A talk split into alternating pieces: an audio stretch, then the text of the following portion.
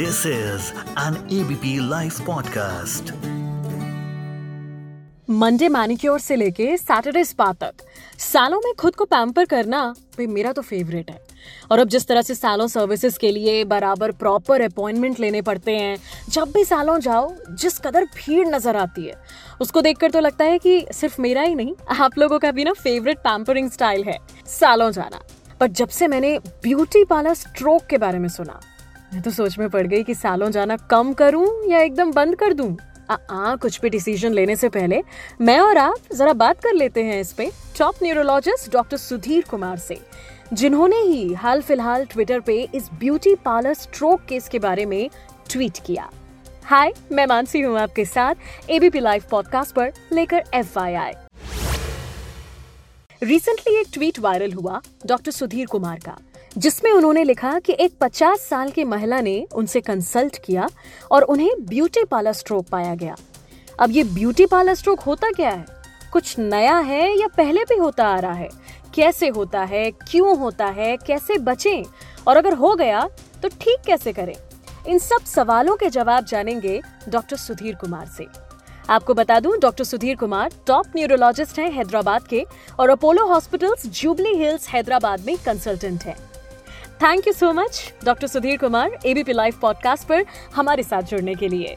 अच्छा सबसे पहले तो ये कि ये जो ब्यूटी पार्लर स्ट्रोक है, ये कोई नई चीज़ है या पहले से मौजूद है और हमें अब पता लग रहा है? मतलब न्यूरोलॉजिस्ट ने लगभग तीस साल पहले ये नाम दिया ब्यूटी पार्लर स्ट्रोक सिंड्रोम ये बहुत पहले से है, लेकिन लोगों को इसकी जानकारी नहीं थी तो फिर एज ए न्यूरोलॉजिस्ट जब और मैंने भी लगभग पंद्रह बीस पेशेंट अभी तक देखे हैं अपने करियर में। ओके तो और हमारे कलीग्स ने भी देखे हैं। अगर आप किसी न्यूरोलॉजी से बात करेंगे तो ये उनके लिए भी नई चीज़ नहीं है लेकिन अब चूँकि न्यूरोलॉजिस्ट डॉक्टर्स अपने काम में इतना बिज़ी रहते हैं कि पब्लिक अवेयरनेस के लिए कभी कभी उनके लिए उनके पास टाइम नहीं होता। तो मैंने सोचा कि नहीं पब्लिक को अवेयर किया जाए क्योंकि ये काफ़ी कॉमन नहीं है। So what is beauty parlour stroke ये ब्यूटी पार्लर स्ट्रोक है क्या? कि इसमें ब्यूटी पार्लर का कोई दोष नहीं है। बेसिकली ये गर्दन की पोजीशनिंग का सवाल है। तो जब ब्यूटी पार्लर महिलाएँ जाती है या कुछ पुरुष भी जाते हैं और उनका अगर हेयर को जब शैम्पू से वॉश करते हैं तो उसमें जो पोजीशनिंग करते हैं तो गर्दन को पीछे की तरह एक्सटेंड हाइपर एक्सटेंड करके और फिर बेसिन में सर को रखा जाता है और फिर बाल को आराम से शैम्पू से धोते हैं। जी। और ये पोजीशन 15-20 मिनट और कभी कभी 30 मिनट तक भी चलता रहता है। हाँ तो उस दौरान जब गर्दन पीछे की तरफ़ एक्सटेंडेड है हाइपर एक्सटेंडेड है तो उसमें जो हमारी जो वर्टिब्रल आर्टरी होती है जो कि स्पाइन में है हम्म। और वो पीछे ब्रेन के पिछले हिस्से जिसको कि सेरेबेलम बोलते हैं उससे ब्लड सप्लाई पहुंचाती है हम्म। तो वो आर्टरी जो है दब सकती है किंक हो जाती है बहुत अनकॉमनली कुछ लोगों में क्या होता है वो आर्टरी ज़्यादा दब जाती है ओके तो उसके कारण ब्रेन के पिछले हिस्से सेरेबेलम में खून का प्रवाह बंद हो सकता है। और उससे जो स्ट्रोक होता है मतलब जो ब्लड सप्लाई रुकने से जो स्ट्रोक होता है, जो ब्रेन के पार्ट में खून नहीं पहुँचता है। तो उसके लिए चूँकि ये ज़्यादातर ब्यूटी पार्लर में होता है। तो उसको हमारे मतलब न्यूरोलॉजिस्ट ने लगभग तीस साल पहले ये नाम दिया ब्यूटी पार्लर स्ट्रोक सिंड्रोम आपने अपने ट्विटर में ज़िक्र किया है कि 50 इयर्स ओल्ड लेडी जो आपसे कंसल्ट करने के लिए आई थी तो वो ब्यूटी पार्लर स्ट्रोक के शिकार कैसे हुई और सिम्टम्स क्या हैं इसके यस तो सिम्टम्स इसके मतलब इसमें चक्कर आना डिजीनेस होना चक्कर आना उल्टी जैसा लगना और कभी कभी हाथ में या पैर में झंझनाहट होना हम्म। अगर वो खड़े हों तो बैलेंस आउट होना ऐसा लगे कि गिर जाएँगे हम्म। कभी कभी आवाज़ साफ़ नहीं निकलना और सॉलोइंग प्रॉब्लम तो ये सब काफ़ी कॉमन सिम्टम्स हैं हम्म। और अगर वही सीरियस कंडीशन हो अगर क्लॉट थोड़ा ज़्यादा बड़ा हो जाए हम्म। तब उसमें कभी कभी पेशेंट्स थोड़ा अनकॉन्शियस या कोमा में भी जा सकते हैं तो वैसे केसेस मैंने लकली बहुत कम देखे हैं एक या दो ही देखे हैं okay. तो ज़्यादातर लोगों को चक्कर आना और इम्बैलेंस ये दोनों कॉमन सिम्टम्स हैं इसके अलावा भी कुछ रिस्क फैक्टर्स होते हैं स्ट्रोक के जैसे डायबिटीज़ हाई हम्म। ब्लड प्रेशर हाई कोलेस्ट्रॉल मोटापा हम्म। तो अगर किसी को ये दूसरे रिस्क फैक्टर्स भी हैं तो हम्म। उनके केस में चांसेस स्ट्रोक होने के ज़्यादा रहते हैं और ऑल्सो ओल्डर एज ठीक है तो महिलाओं में बिफोर मेनोपॉज उतना रिस्क हाई नहीं होता स्ट्रोक का हम्म। लेकिन जब मेनोपॉज हो जाता है उसके बाद 45 50 के बाद हम्म। थोड़ा सा स्ट्रोक का रिस्क बढ़ जाता है। तो उनको थोड़ा ज़्यादा प्रिकॉशन लेने की ज़रूरत है। इस ब्यूटी पार्लर स्ट्रोक से हम बच कैसे सकते हैं? यस yes, तो जैसा हम सब जानते हैं कि prevention is better than cure तो प्रिवेंशन के लिए सबसे पहला चीज़ ये है कि देखिए आप सलून या स्पा जाना बंद ना करें। That is the first thing तो आप उसे एंजॉय करते हैं आपके लिए अच्छा है तो जाएँ। लेकिन वहाँ पे जब आपका हेयर वॉश किया जा रहा है तो पोजिशनिंग बहुत इंपॉर्टेंट है। अगर आपका गर्दन एक्सटेंड किया जा रहा है तो उसको बहुत ज़्यादा एक्सटेंड ना करें। स्टडीज़ में देखा गया है कि अगर एक्सटेंशन सिर्फ़ पंद्रह या बीस डिग्री तक हो तो उस पर वर्टिब्रल आर्टरी के ऊपर प्रेशर नहीं पड़ता है। हम्म, और दूसरी बात ये ध्यान दें कि उसका ड्यूरेशन हम्म, ज़्यादा ना हो तो अगर उसे जल्दी खत्म कर सकें धोने के टाइम अगर 10 या 15 मिनट के अंदर उसको समाप्त कर सकें या इवन उससे भी कम तो हम्म, और अच्छा है। और हम्म। कई कई बाल सुखाने के लिए ड्राई करने के लिए भी लोग उसी पोजीशन में लेटे रहते हैं। okay. तो बाल ड्राई करने के टाइम आप कम से कम बैठ सकते हैं या सीधा हो सकते हैं जिससे कि वो किंकिंग वर्टिब्रल आर्टरी पे ना पड़े।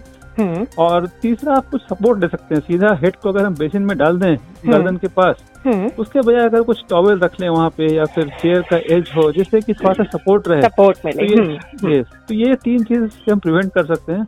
और सबसे ज़रूरी बात ये है कि अगर किसी को कुछ सिम्टम स्टार्ट हो जैसा कि मैंने पहले बताया हम्म, तो उस पर थोड़ा उसे थोड़ा सीरियसली लें और इमीडिएटली वो पोजिशनिंग या शैम्पू को बंद करा के और हम्म। डॉक्टर से कंसल्ट करें। उसे ज़्यादा टॉलरेट ना करें और जिससे कि अग्रेवेट कंडीशन अग्रेवेट हो सकती है। तो ये तो बात हुई एहतियात बरतने की प्रिवेंशन की।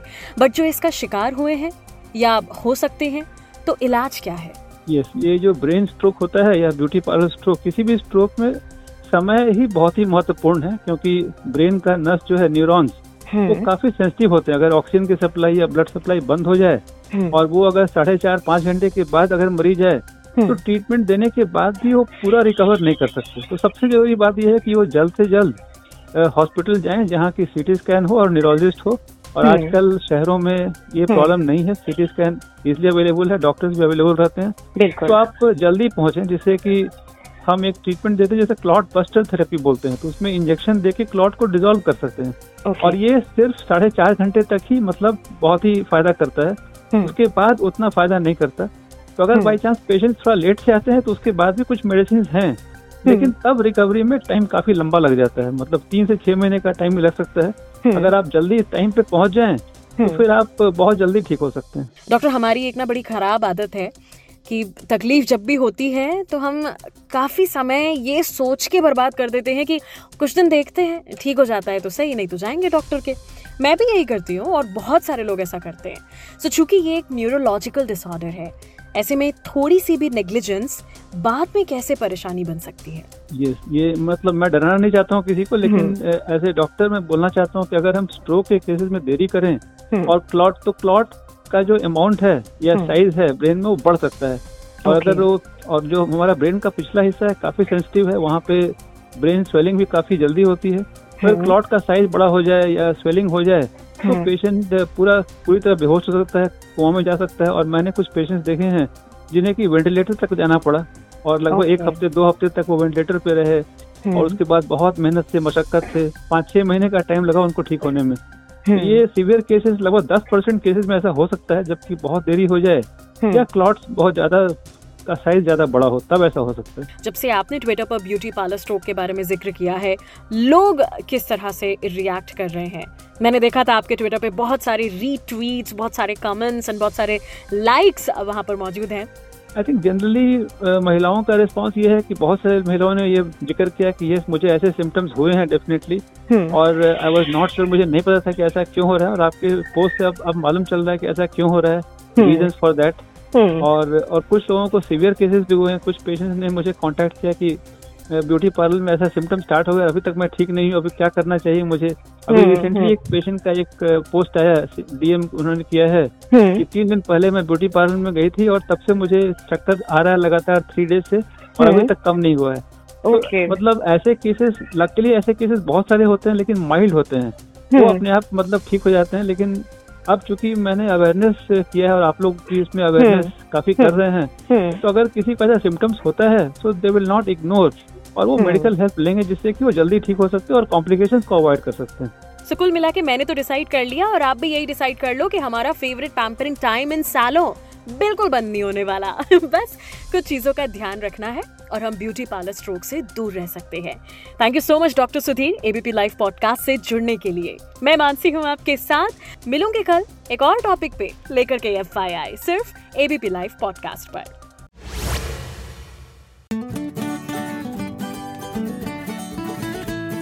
This is an ABP Life podcast.